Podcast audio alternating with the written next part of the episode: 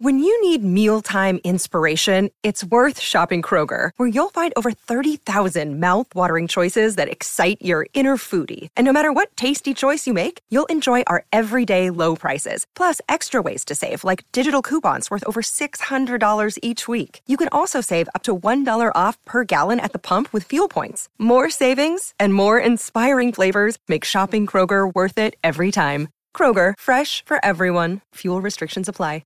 Another day is here, and you're ready for it. What to wear? Check. Breakfast, lunch, and dinner? Check. Planning for what's next and how to save for it? That's where Bank of America can help. For your financial to-dos, Bank of America has experts ready to help get you closer to your goals.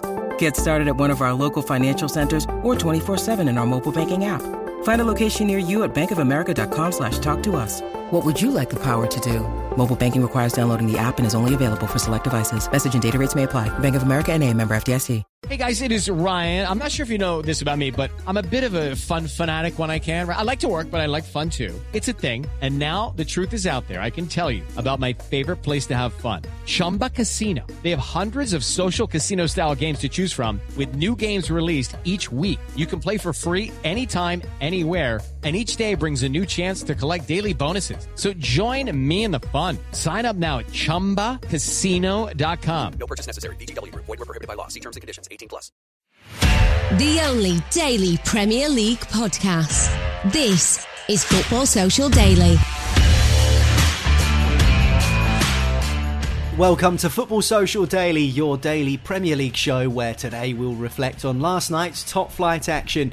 And it was a huge win for Newcastle United as their new stars shone in front of a rowdy St James's Park. They beat an Everton side under the guidance of new boss Frank Lampard. Just how big a challenge does Frank have on his hands?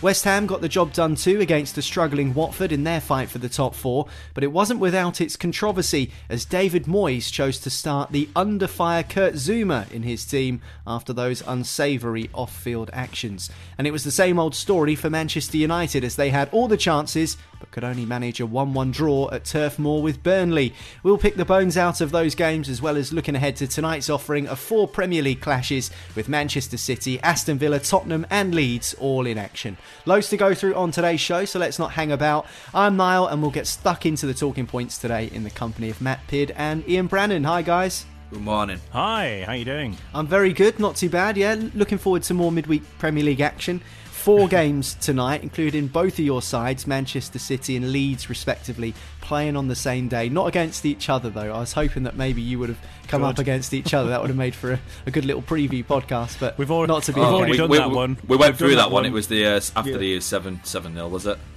The night after, yeah. was it, Ian? Yeah, it's yeah, not it it's was. not an experience yeah, yeah, yeah. I'm keen to repeat.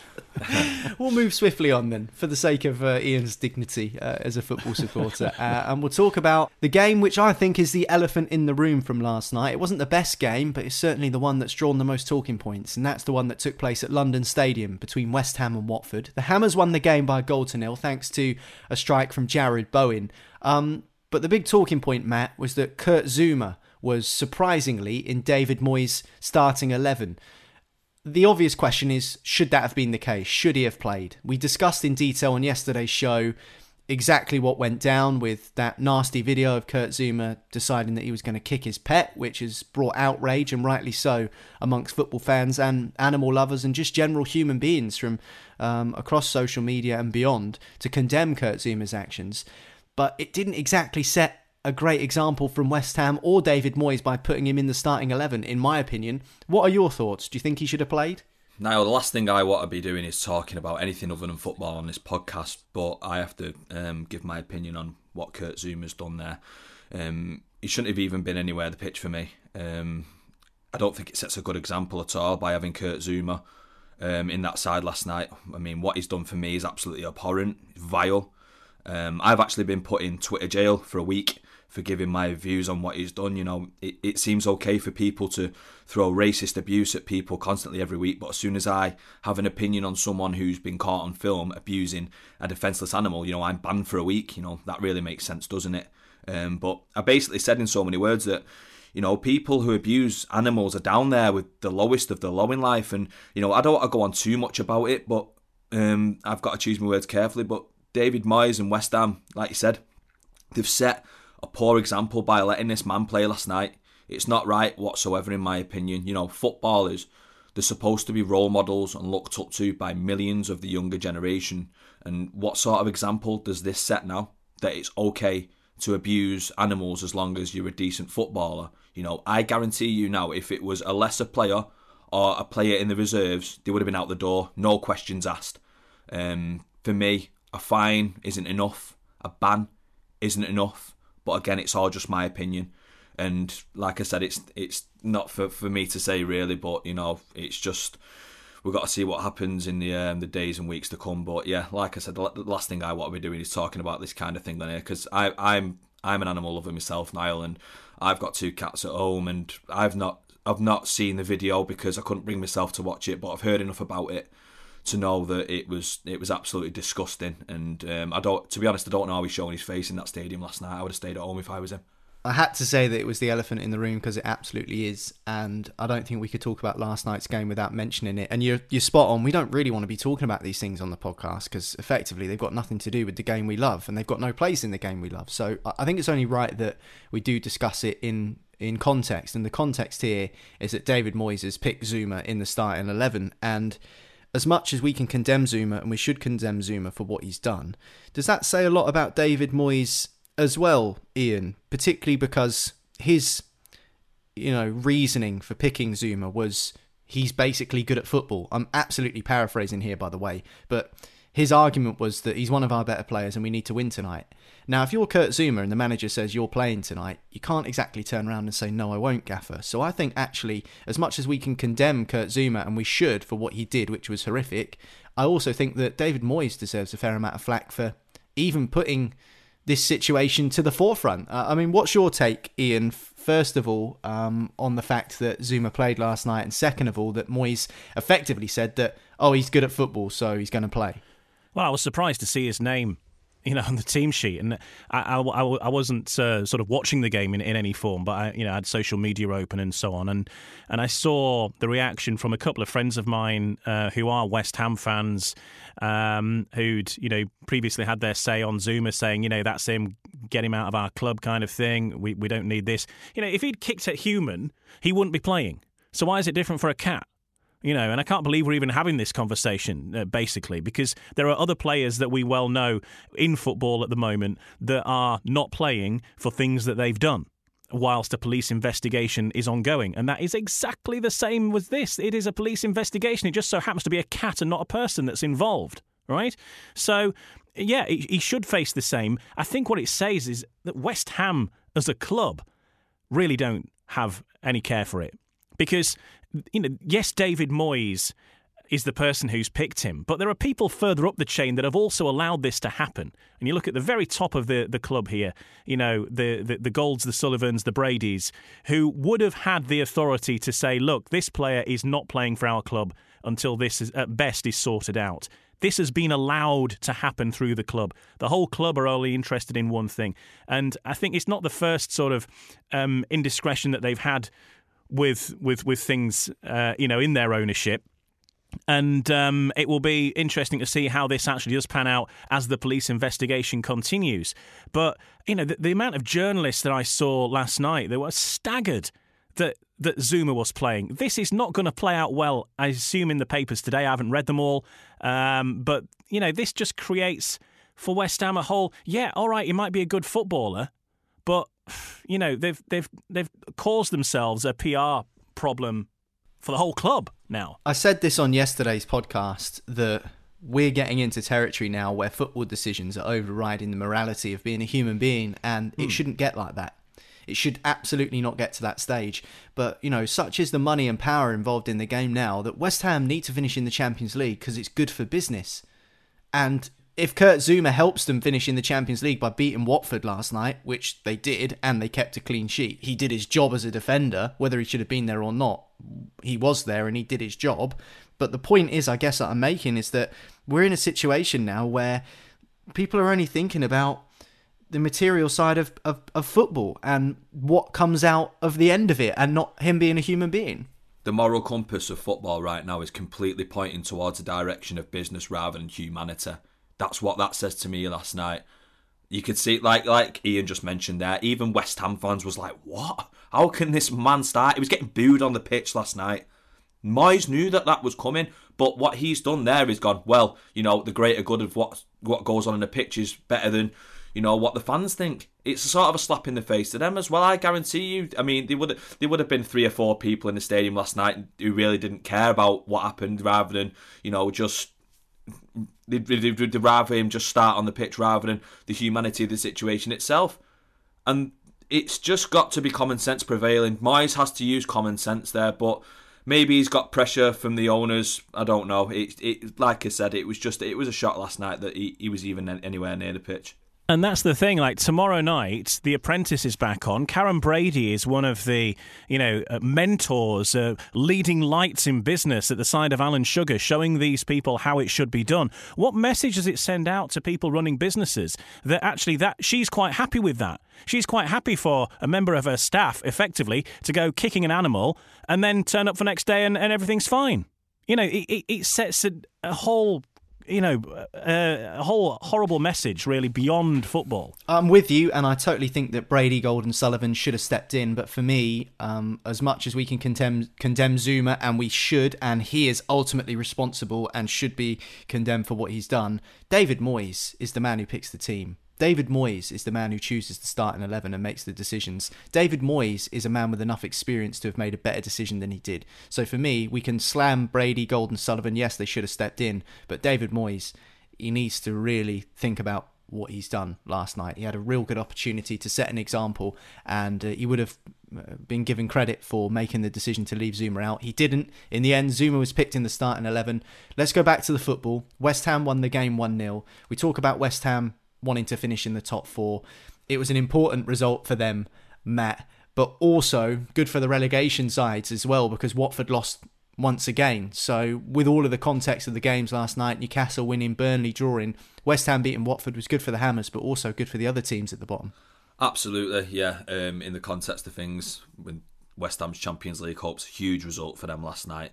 Obviously, United dropping points as well. United have still got a game in hand on them, but all West Ham can do now is just keep getting points in the games that are ahead of them. All they can keep doing is trying to win and hope that the teams around them start, you know, dropping points like United did last night. Um, from a football point of view, um, Jared Bowen this season's been absolutely, you know, he's fantastic. He's um, a lot of people was sort of questioning like the step up from the Championship to the Premier League. Obviously, he's come from Hull City, where he had um, a great reputation there, but he's brought that up in tenfold into the Premier League. He's proven that he can come and do it in the Premier League.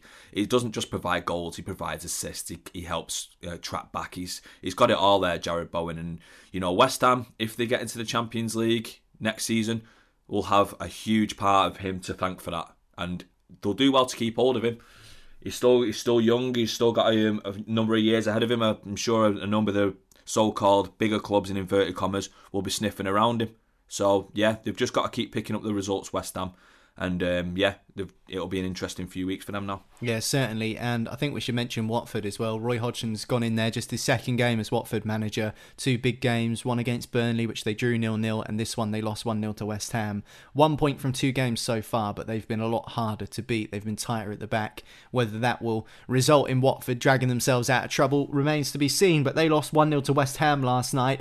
In the relegation fight, there was another huge game too. It took place at St James's Park. Newcastle beat Everton by three goals to one. And I must say, the noise when Newcastle scored their three goals was absolutely fantastic. The crowd were right behind them.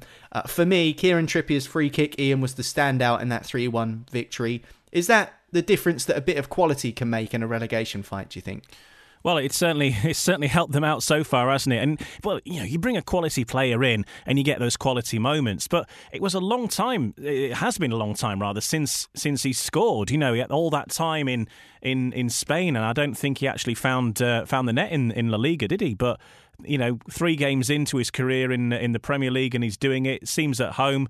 Um, there's been pictures on uh, on Instagram from his uh, from his missus enjoying a Greg's. So it sounds like uh, he's uh, he's settling in nicely to Northeast well life. Yeah, yeah, fitting right in. So, you know, maybe he's just a bit happier here and, and getting on with it. And, you know, obviously need a bit of luck in it in every match.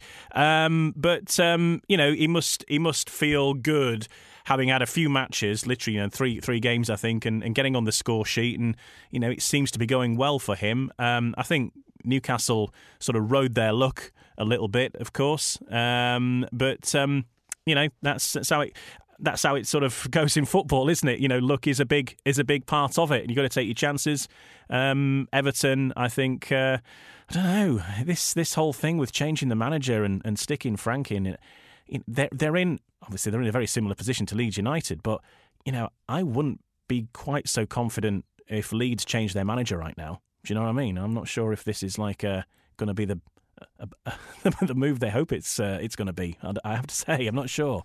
Mm, yeah, I definitely think that Frank Lampard maybe realised how much of a task he's got on his hands last night. Now, it's never easy going to St James's Park, particularly when the fans are behind them, Matt, fifty-two thousand, hanging on every kick of the ball. But do you think the result shows that even after beating Brentford convincingly in the F A Cup at the weekend, back to Premier League action, tough game away from home against a side who will have so much uh, to play for between now and the end of the season in Newcastle? Does it just show how big a task that Lampard's got to deal with? Yeah, um, obviously the honeymoon period is over very, very quickly now for Frank Lampard. Decent result against Brentford over the weekend, four one victory. It would have given the team a lot of confidence, but taking that into the Premier League obviously seem, doesn't seem to have worked. Um, th- What happened under Benitez was it was toxic. That's the only word I can actually like think to describe of the atmosphere at the club there. Um, they've brought in like two fresh players with uh, Van de Beek and uh, Dele Alli, but they're going to take time to bed into into the team and the system itself. Um, and Lampard needs to get to know his players a little bit more, what the strengths and weaknesses are. He's not been there very long, and they went one nil up last night in fortunate circumstances, obviously. But you know the lead didn't last a minute. And that's that's a mentality thing. That's a that's a sort of character thing that they need to work on. If they get the lead in a game, they need to just buckle down and, and, and start to you know keep clean sheets a little bit more, because you know they're in a relegation fight now, and obviously they're in there because they've not been able to keep the ball from out the net. So yeah, it's it's a big job for Lampard.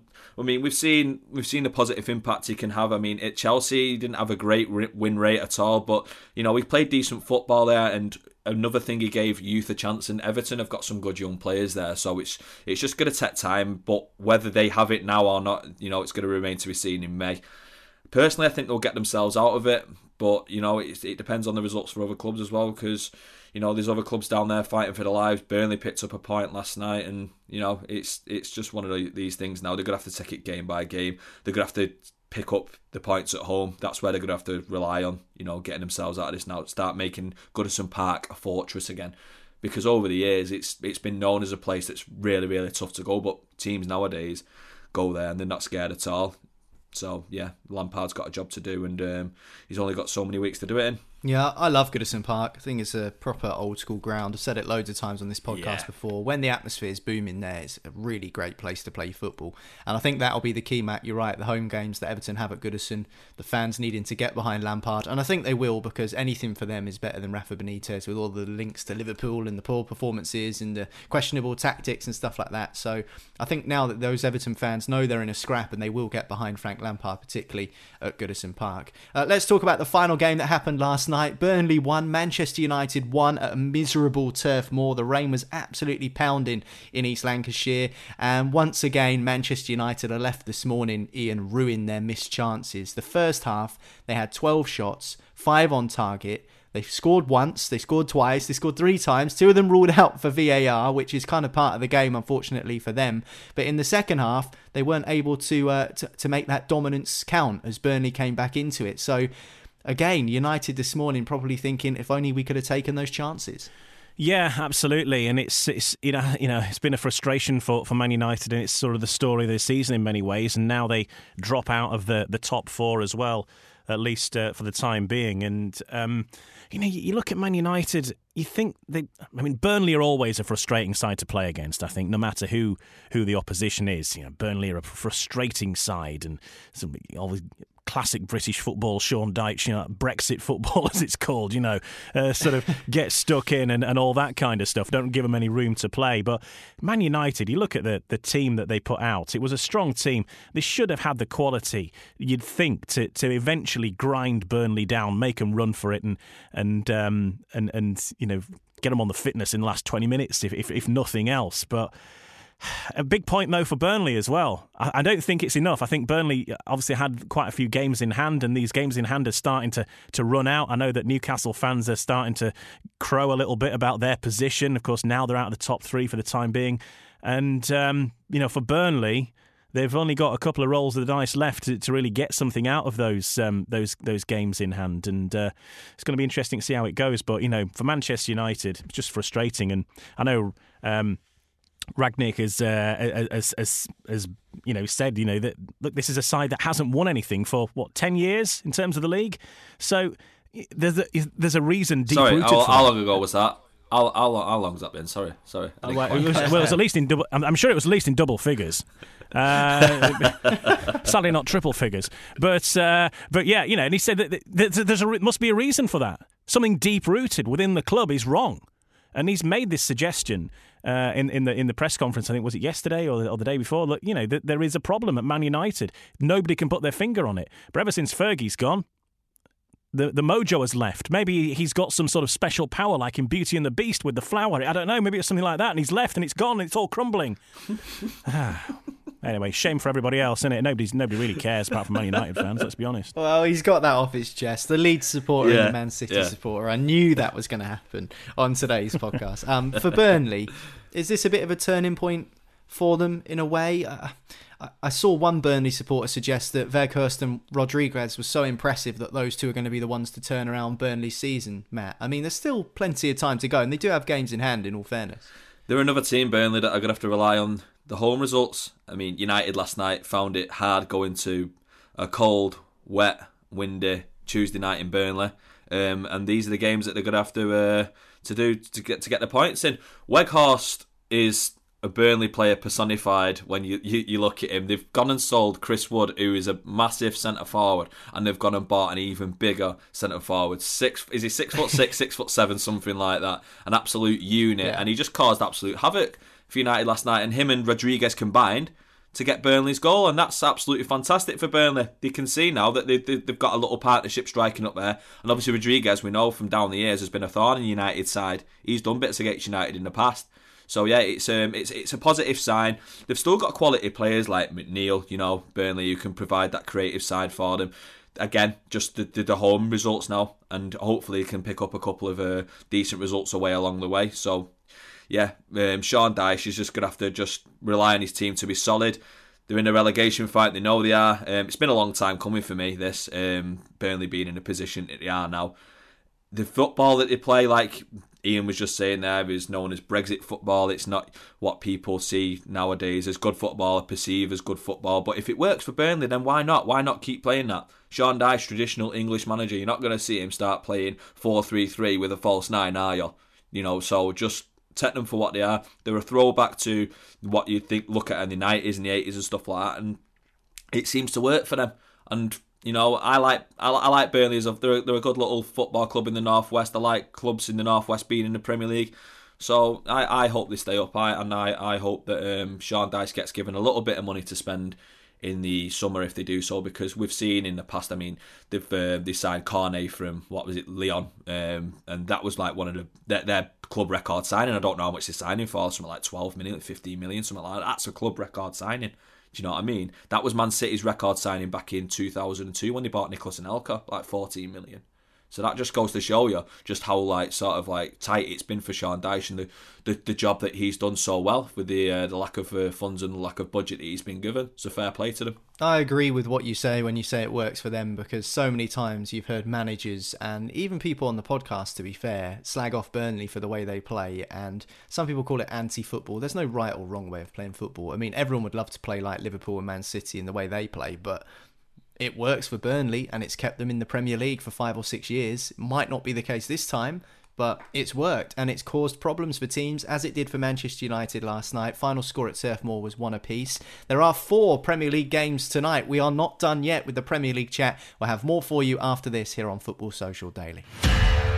Football Social Daily. Subscribe to the podcast now so you never miss an episode. It is Ryan here, and I have a question for you. What do you do when you win? Like, are you a fist pumper, a woo-hooer, a hand clapper, a high-fiver? I kind of like the high-five, but if you want to hone in on those winning moves, check out Chumba Casino. At Chumba Casino dot com, choose from hundreds of social casino-style games for your chance to redeem serious cash prizes. There are new game releases weekly, plus free daily bonuses, so don't wait. Start having the most fun ever at Chumba Casino dot com. No purchase necessary. V G W. Void where prohibited by law. See terms and conditions. eighteen plus. It is Ryan here, and I have a question for you. What do you do when you win? Like, are you a fist pumper, a woo-hooer, a hand clapper, a high-fiver? I kind of like the high-five, but if you want to hone in on those winning moves, check out Chumba Casino. At Chumba Casino dot com, choose from hundreds of social casino-style games for your chance to redeem serious cash prizes. There are new game releases weekly, plus free daily bonuses, so don't wait. Start having the most fun ever at Chumba Casino dot com. No purchase necessary. V G W. Void where prohibited by law. See terms and conditions. eighteen plus. Football Social Daily. Find more great sport at sport dash social dot co dot uk. Welcome back. This is Football Social Daily, your daily Premier League show from Sport Social. And there are four top flight fixtures to take in tonight. There are also games tomorrow as well. We'll start in London, where Tottenham take on Southampton. They've got a few games in hand, do Spurs, over other top four contenders, but they just need to get those points on the board, don't they, Ian? I mean, it's all well and good Antonio Conte having a couple of games in hand on the likes of West Ham and Manchester United and Arsenal, but if they don't win those games, you're almost back where you started. Well, yeah, exactly. You've, you've got to make it stick, haven't you, if you've, uh, you know, got any kind of advantage to, to, to cash in. Um, and... You know, these these games are going to come thick and fast now. Uh, now we're out of this little break, and really for uh, you know for Spurs, they they they've got ground to make up, haven't they? Um, particularly against their their North London rival, as you mentioned, uh, in, in in Arsenal, and uh, you know that top four position is only four points away at the moment, but easily. easily doable, and they've got the games in hand to, to certainly cement themselves in and among that uh, that mix-up. But yeah, it starts tonight against Southampton, who are not going to be an easy side um, to, to break down. You know, they've been playing pretty well recently, haven't they? And uh, it, it's going to be an interesting game this evening. See if um, see if Harry Kane can continue his, his rich form that um, that he found at the weekend. As for Southampton, really interesting comments made pre-match by their manager Ralph Hasenhüttl. Now, they're off the back of a decent one one draw with your team, Manchester City, but that was ages ago, and we'll come on to City shortly. But as for Hasenhüttl, he's a strange guy, isn't he? Some of the things he comes out with. He cried about beating Liverpool. He complained about signings being made in January and them not being allowed to play in rescheduled games. And now he said that he might retire in twenty twenty-four as Southampton manager at the age of what would be, I think, fifty-four or fifty-seven, something like that. Those were his comments, allegedly. He's a bit of an odd guy, but he's someone who Southampton have found a bit of stability with, despite the occasional nine nil thrashing.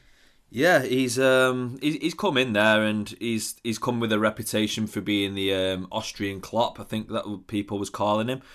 And you can see the comparisons, because Jurgen Klopp can come out with some, some questionable quotes and some um, questionable behaviour. But um, the way, I mean, the way he's got Southampton playing, he has them. I mean, I, obviously, I seen him a couple of weeks ago playing against City, and they're, they're a team that just likes to get amongst it and get about it and be physical and, and not allow teams too much time on the ball. They've got a good pressing game, and they've got some some decent players there. I think Ward, Ward-Prowse, their, their captain, their talisman, he's, he sets the example for them all. And if they beat Tottenham tonight, they can get into the top ten, you know what I mean? Albeit, you know, there's a couple of games now that Leicester and, and, and Villa have got. But that's good for Southampton. That's good. I mean, I was saying a couple of weeks ago on the podcast that Southampton fans would just um, settle for mid-table obscurity, you know what I mean? Just just stay in the Premier League, not get sucked into a relegation fight. They're not going to be challenging for any European places, just going to be in and about that middle ground and maybe get a little bit of a decent cup run going. But yeah, other than the, the occasional nine nil thrashing like you mentioned there, Niall, and I'm sure it'd give you great pleasure to say that, um, they've they've done okay, and, and Ralph Hasenhüttl has done okay, so I don't know what he's saying there. Maybe he just wants people to talk about him more, maybe he just wants a bit of attention, I don't know.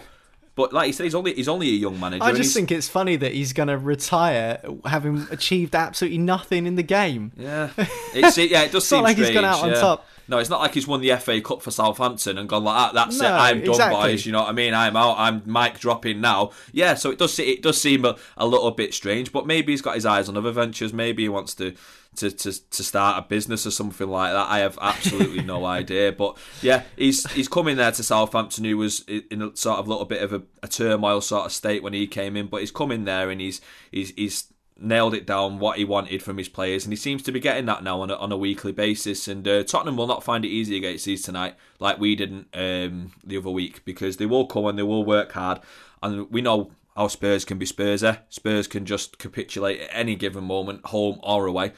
And obviously Tottenham do have home advantage tonight, but it wouldn't surprise me if Southampton went and got something there tonight, just because of how hard they work. And they've got uh, they've got a de- that, that lad from Chelsea that's on loan, the young lad, I forget his name now, he's only twenty-one, but he seems to know where the net is. And you've got Ward-Prowse, who's dangerous from from set pieces, you know, from corners, free kicks, stuff like that. So yeah, Southampton can go there tonight and they can pick up points. They've just got to be on it. Yeah, it's the Premier League, isn't it? There's no foregone conclusions, as we know. Um, you know, there's there's always a risk of a team going to a, a better side, for want of a better term, and getting a result. And there's absolutely no question that Southampton are capable of that when they travel to Tottenham this evening. Now we're going to talk about Aston Villa versus Leeds at Villa Park. Give you a chance to get up on your soapbox, Ian Brannan. Leeds United, your team. Are Come we on. starting to see players slowly coming back now? Is the mood around the camp at Ellen Road just starting to change a bit? No, back to you. Uh, no. Uh, a, li- a, a little bit. A little bit is the answer. Um, there'll be. I don't think there'll be any major uh, comebacks tonight for uh, for the Villa game, but give it in the next couple of weeks. I think we are starting to see players coming back. Uh, the latest on the injuries at Leeds is um, Calvin Phillips and Liam Cooper, who've been out for such a long time, but you know, crucial to, to how the Leeds system operates, are in the final stages of recovery. They're not going to be back for another few weeks yet. You're looking at the start of March for them. Um, Firpo, the defender, Um, who's been playing pretty well, misses tonight, but they reckon he might be back for the next game at the weekend. Forshaw, Shackleton and Cresswell are all recovered. So there's three there that might be back in the mix tonight. The big one, though, is Bamford. He's missed fifteen games this season and he's he's nowhere near coming back. He's, uh, you know, what's his injury, Ian? What is it that's actually been keeping him out? Is it something severe or just a niggle that well, won't go away? I, I think it's what happened from what I from what I know uh, is that he, he had one injury. I think it was a hip injury, uh, if, I, if memory serves me, and I'm I'm winging this off the top of my head. Um, and, and he had this this injury. He came back, and was it the Brentford match? He scored that last minute goal, and then I think he injured himself in the celebration. And and I think it's an ankle injury or or it some is, such. Yeah, it's it says here. So I think I'm not sure if this is an official line, but mm. it says Bamford has not improved. He continues with the problems at the bottom of his foot yes. and has not started jogging. So the situation continues the same way. It's just one of these. that's going on and on and Sorry, on. Sorry, guys, that reminds me of a situation with uh, Loire Loire a few years ago for Portsmouth when he got injured celebrating. Do you yeah. remember that? Yeah, yeah. When of Red, I was, was it was it Redknapp that told him not to do the, he told him not to do the backflip, and then he went and did it and injured, yeah. injured himself. That's the most Portsmouth thing oh, that could yeah, ever we've, happen. We've always do, we've all done that, uh, but uh, but yeah, he, um, so so that's a big one, you know, because Leeds are without an actual you know, out and out striker. Bamford was, of course, in the England setup at the end of last season. He was Leeds' top scorer. He was one of the top scorers in the in the Premier League. Bizarrely, come the end of last season, you should have signed one in January, really, shouldn't you? That was that's what Leeds should well, have done. Is that a failing that was, from the board? No, well, no. Um, they were they were looking at. Uh, well, it could. In hindsight, maybe it is the the reason. It, and it's I think it's a Bielsa thing, right? He, he they had the opportunity to, to take on a, a couple of um, players, and Van de Beek was one of them, um, and there was uh, another. Um, but I think either way, the players that have gone to Everton, I think Leeds could have had. But you know the, the the baggage that goes with them in terms of the cash, you know, massive loan deals that are going to be really expensive for the club, even though you don't actually own the player. So um, they decided against it. And Bielsa's thing is very much, if you come into Leeds, you have to be firstly up to Bielsa's fitness standards before you're anywhere near the pitch. So it doesn't matter who you are. You could be Lionel Messi and you'd be, you know, playing in the in the in the reserves until you, you're fit enough. Um, and indeed, possibly in his career that might have happened. I don't know, because I think he has managed Messi before in uh, in Argentina. But um, you know, it, so there's there's there's a huge amount of, of work that goes in. You've got to learn the system, because he won't put a player in there until you're fully familiar with how it works. And he would rather. Um, I mean, the way that Bielsa phrased it was that there were no options that would improve what we've got. So he doesn't want to just have players in there just for numbers. He wants improvement on what he's got, and he believes that um, that, that Joe Gelhardt, for example, is a, is a better out-and-out striker than whatever else is available on the transfer market, because he knows the system. He's playing in the under twenty-threes week in, week out. He's been playing there for years. He knows how it all works, and he would rather bring a kid in who knows the score and he knows he's fit than bring another player in who he doesn't know, never met, no idea about him, and he's got a sort of teach them the uh, Mister Miyagi ways from the start. So, um, you know, that's where it sort of boils down to. And uh, that's what he's going to have to do. You know, when it comes to the striker, it is going to be an opportunity for the likes of Gelhardt, who is undoubtedly going to be a massive star, as we've seen with Calvin Phillips. You know, give him a couple of years. You know, Gelhardt will be in and around the England team if he continues the in the direction that he's going, because I think if he gets a run in the team uh, and, and really finds his feet, you know, he'll he'd be banging them in for fun. So it's just that I think maybe Bielsa knows that he's got some decent kids coming through. Maybe they're just not quite ready yet, but he'd rather them than somebody in on loan who's just here for the payday kind of thing and just can't be bothered. And you've got to ask as well that these players that are coming out on loan from these big clubs, they're not in the starting lineups of their respective parent clubs for a reason. So, uh, you know, he, he, Bielsa would rather not have, have those. And uh, stick at uh, stick at his plan, which is always how he's done it. He ain't going to change now. But yeah, better times are ahead. I'm not sure those better times are tonight, but they, they need to be. Leeds could do with a you know a win for Leeds tonight would certainly uh, would certainly sort of put some good distance between them and the bottom.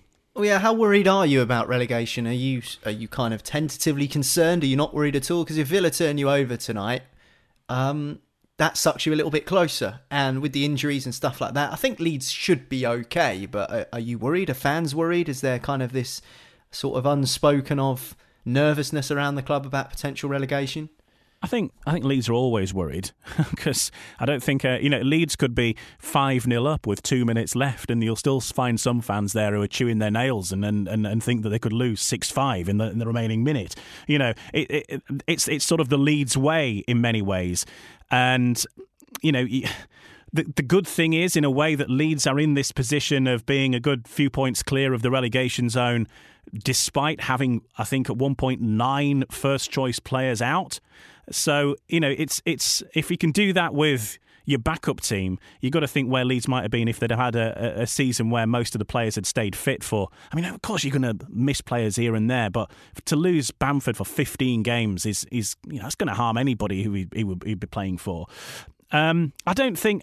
The thinking is that you, this season of all seasons, the amount of points required to stay up is going to be lower than probably any, because the way things are going. And I know The Athletic have, have fed the, the remaining fixtures into their master computer uh, based on on um, the stats so far. Obviously, things may change, but There's they've such got. Those well, I, I know, but they, they? but I, and I think this. It's a load of rubbish. Uh, well, no, actually, it must be correct because they've got Newcastle to go down. So, uh, absolutely nailed on. Um, but I think when you look at the remaining fixtures that Leeds have got, they've got many of the, the big um, ones out of the way, or they will have had many of the big fixtures out of the way come what they call the run-in, you know, the final sort of eight or nine games. Leeds have got a relatively steady away period where, where the, their rivals around them have got to play the big four who are going to be going all at it. Uh, in that final closing uh, throws of the season, Leeds should have enough quality. They've certainly got more quality than than many of the sides below them. Um, and, and, you know, a bit of turbulence with Everton, maybe. Brentford, you fancy, could still yet get dragged into to all that. Uh, good news, though, on the the, the Athletic supercomputer has, uh, has predicted that Burnley will miraculously be the one to escape the drop. And uh, Newcastle, Watford and uh, Norwich City uh, to, to go down. So we'll have to see if this, uh, this pans out correct. But I think that the general feeling is that if Leeds can get another couple of wins, literally another two or three wins, that they should be all right, you know.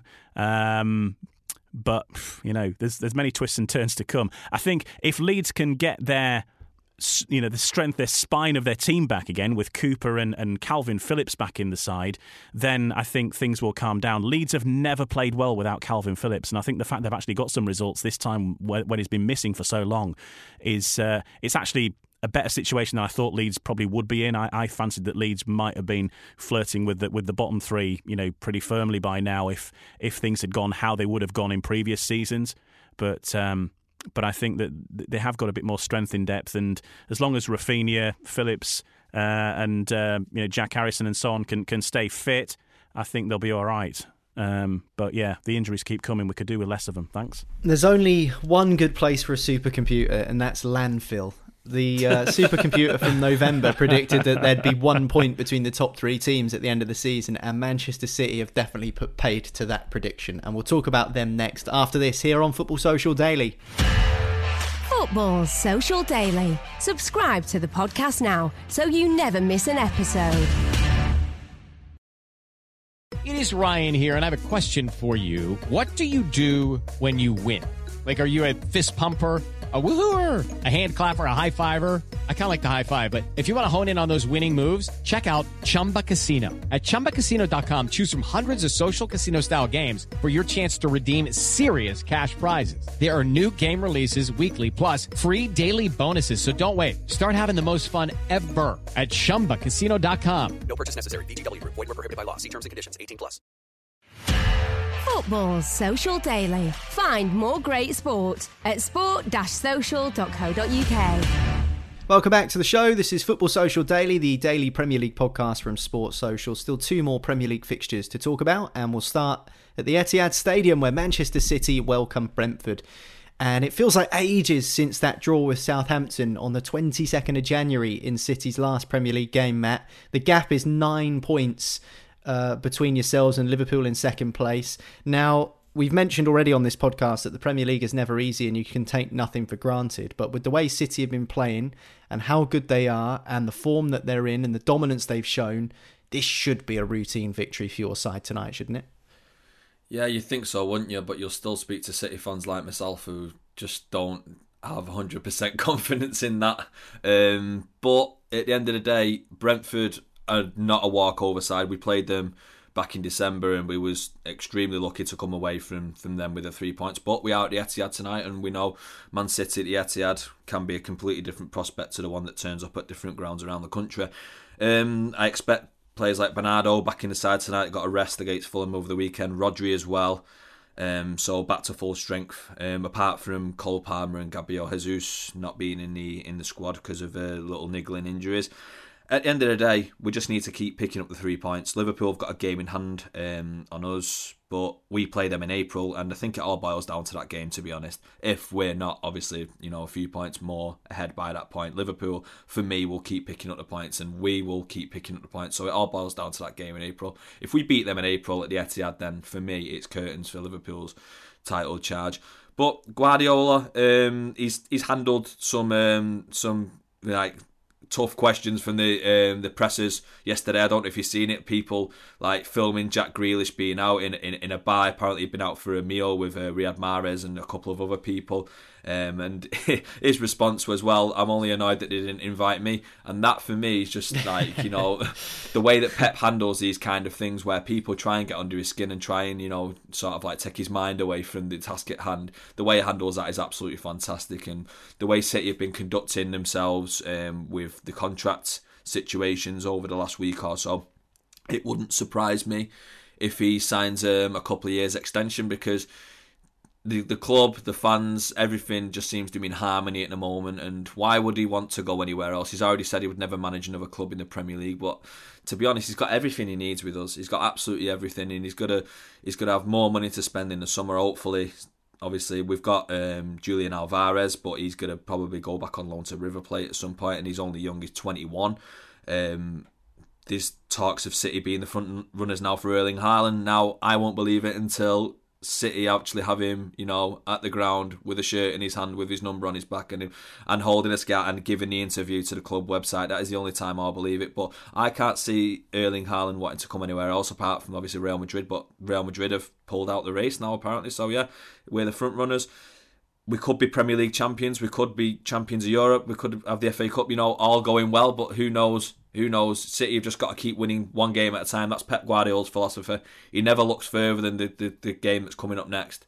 And Brentford, no mugs. Thomas Frank's got a good squad there. He's brought most of them up from the Championship. They've got a sort of like a, a family sort of like unit there. The, the club, the fans, everyone seems to be together as one. They won't make it easy for us tonight. They won't make it easy for us tonight at all. But if City play their game, and City just do what they do best and just keep the ball, um, play nice football, uh, work for each other, press, then I can't see us um, having any problems tonight. But the, I have this little voice in the back of my head, which has come from years and years of supporting City in the dark days, that just says it could go wrong tonight. It could be a banana skin. And obviously, you know, Leeds relying on us for a result tonight, because I'm sure you, uh, Leeds and Brentford are quite close together in the table, so I'm sure Ian will have one eye on that as well as the uh, the Villa game.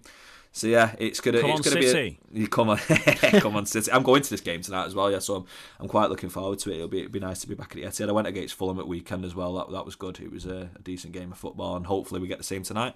Well, enjoy the game tonight against Brentford. As you say, Brentford might be worried about relegation at this stage. Thomas Frank has just been showing a few signs of losing his composure. We saw him sent off by a referee before the international break.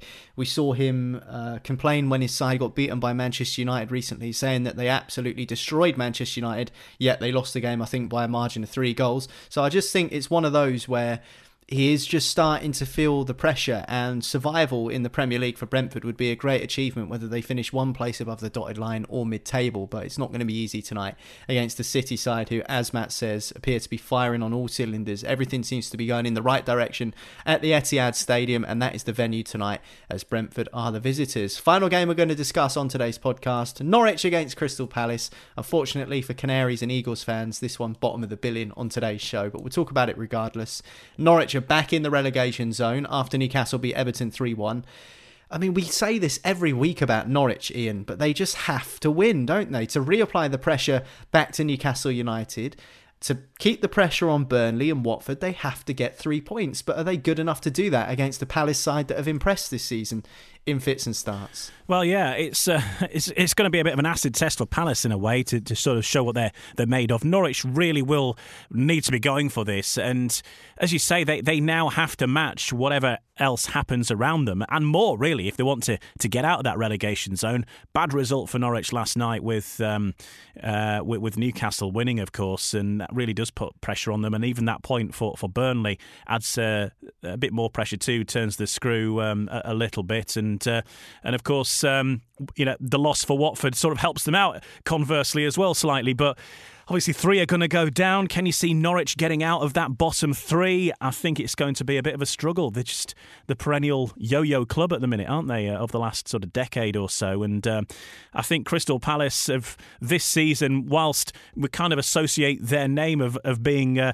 the sort of side that, that always dabbles in, uh, in in danger in that, that sort of bottom five or so uh, throughout the course of the Premier League history, they, they do have a bit more finesse about them this year with, you know, Patrick Vieira's brought that to them, and they seem a bit more of a solid, more solid outfit. And um, I fancy that uh, that Crystal Palace will, will do the job on, on, on Norwich. I don't know if you've seen this thing that's um, going round as well. Uh, it's again in The Athletic, but about um, who controls the territory in, in football, and yeah. it's, it's an interesting map on how the various teams set up, but the the, the bottom line is really that, that the clubs that are, that are dabbling down the bottom really are uh, you know, defending like hell and making the most of getting corners and free kicks, and uh, Norwich are, are very much in that basket, but not quite as much as Burnley, who really the area they dominate is the corner flag, and uh, that's, that's sort of what it, but it shows where the action's happening. And you know, for Norwich, I'm just looking at their thing now. You know, it's it's very defensive. They're packing the defence. They're trying not to get beat, but they're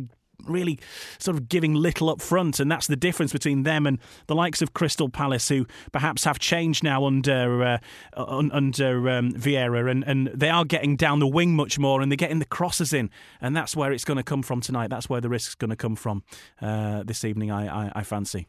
Yeah, I think Norwich will go down. Um, for some reason, we don't have the same feeling about Norwich as we have done some of the other clubs. Brentford, uh, uh, sorry, not Brentford, Burnley have brought in Weghorst. They looked good last night against Manchester United. They've got an experienced manager in Sean Dyche who's used to this. They've got games in hand. Watford, they've got Roy Hodgson, someone who's been in this position before, someone who can make them more solid. They've still got Ismaila Sarr to come back after winning the Africa Cup of Nations. Emmanuel Dennis back from suspension. How big an impact could those two players make? Newcastle, they've signed Kieran Trippier. They won three one against Everton last last night. They've picked up more points um, under Eddie Howe since he came to St James's Park. They've picked up more points than any other relegation side. And if we look at all of those things and then factor Norwich into the equation, Norwich sold or let Todd Cantwell leave on loan to Bournemouth in the January window. But apart from that, there's not really too much in terms of that feel-good factor about Norwich City. So for me, I, I think we could see them as one of the teams that will be going down in the Premier League at the end of the season. Right, that's it for today's episode of Football Social Daily. Loads of football to talk about from both last night and the game set to take place tonight. And we'll do the same again, all over again on tomorrow's episode, because there are games tomorrow and we'll talk about tonight's fixtures too. So make sure you hit subscribe and that way you won't miss that one. We'll see you there. This is Football Social Daily. Football Social Daily. Find more great sport at sport dash social dot co dot U K.